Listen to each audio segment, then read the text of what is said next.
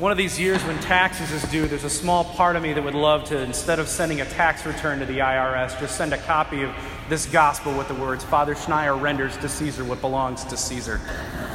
But I won't do that. Monsignor would get mad at me.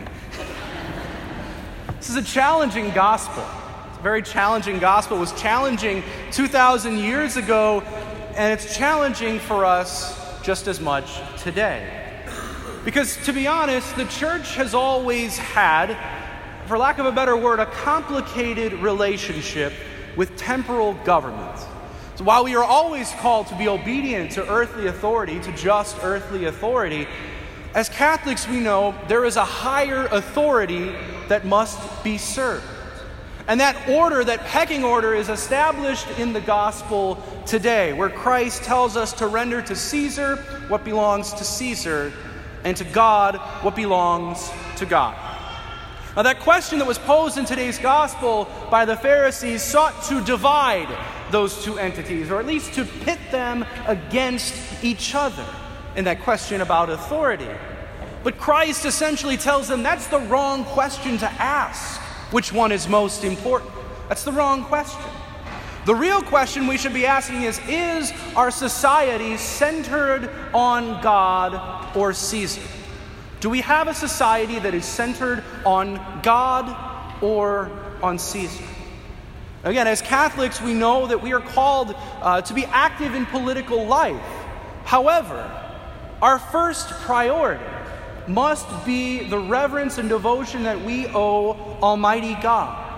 If we put effort and energy into thinking about temporal affairs like politics, how much more then should we be devoting our time, our energy, and our effort toward our relationship with our Heavenly Father? Because Christ knew that if a society was not centered on God, it would crumble to dust. So, again, I think that brings us to today where unfortunately we see in our world how we have rendered to Caesar the things that are, to, that are, that are of God, and to God things that should have been given to Caesar. We have become a society not centered on God or on godly values. And we've seen a number of consequences of this in our world the instability, the insurrection, the anger, the violence, turmoil, division, and hatred, all of it I dare say, is 100% self inflicted by our lack of centrality of God in our world and in our society. Not talking about natural disasters or tragedies, those are different. But the violence, the turmoil, the division, and the hatred that we see permeating our society is 100% self inflicted because we have taken God out of the center of our society. The godlessness that is in our world has brought about chaos, absolute chaos. And for as morally enlightened people as we sometimes fashion ourselves to be, our discourse has become trivial, crass, and childish. Now, I know that a lot of you see this in our world. You share these same concerns, but I think all of us, dare say, are not perfect people. And so sometimes we have to look in the mirror and say, where have I contributed to the turmoil that I dislike so much in our world? Where in my life have I not been centered on God and rather on Caesar or other things? Where have I lacked charity for my brothers and sisters, whether in person or online? Where have I disparaged or thought mean things about others who simply might disagree? We might think this is a very recent phenomena, but frankly, it's not a problem of the last four years, eight years, or 10 years. This is a problem of the last 50 to 100 years. And the problem goes far deeper than just our leaders. Because frankly, the politics is only a symptom of something far deeper in our culture and in our society, of malformed values, ideals, and morals. But the problem is, if we think that political change will change these rather foundational things, we are absolutely naive. Yes, every society needs a good Caesar, but we need God even more. And the funny thing is, I, I also preached on this exact same topic about a year ago, and nothing's changed. Political change does not bring about a change in morals. That doesn't truly solve the problem. that can only be changed through Christ and through prayer. Because after all, even good Caesars are still only Caesars. We need Christ. We need to render him our first, our highest due. To make sure we're not rendering to God the things that are Caesar's or the things of Caesar to God. We must be more concerned with the state of our souls than the state of our union and the state of our country, because ultimately that is most important.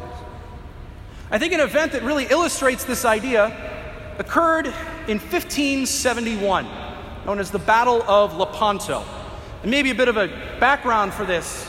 The Ottoman Turks were ravaging Eastern Europe. They were dead set on destroying Christendom and taking Rome. And the last line of defense was a small naval fleet that was uh, moored just off of the town of Lepanto. And frankly, they were outnumbered, outgunned, and outmanned. And the Pope at the time, Pope St. Pius V, knew this. He knew this, that if they lost this battle, Rome was going to be conquered. So what he did was, he told all of Europe to pray the rosary.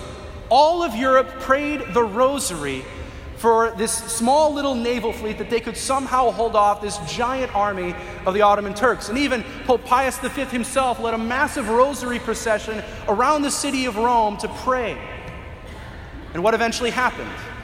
Our Lady was with that fleet, pulled off the biggest upset ever, and won that battle.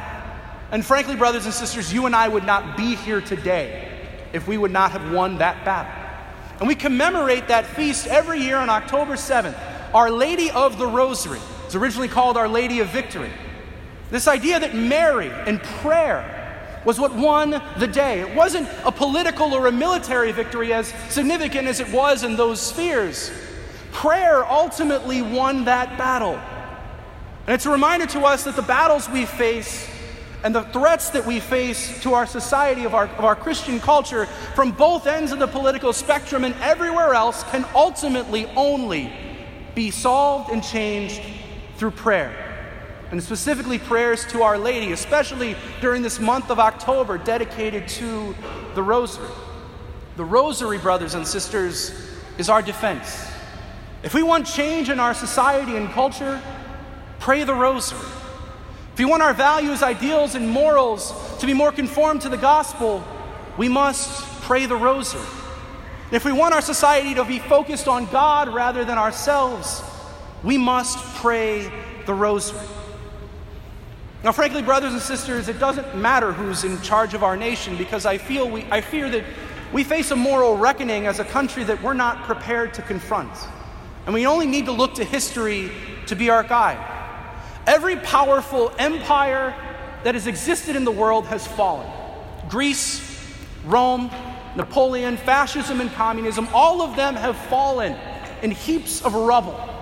And the commonality between every one of those powerful empires was that they lacked God. Every single one of those empires lacked God. There was no room for God in their society. And I fear that our nation risks that same destruction and fall if we continue on this path. So, brothers and sisters, let's pray today that we can render to Caesar the things that belong to Caesar, and to God the things that belong to God. That we can truly be a nation and a world centered on God and nothing else. Because the question is quite simple for us Do we want a fallen empire or a city on a hill? The answer to that question, brothers and sisters, is up to us.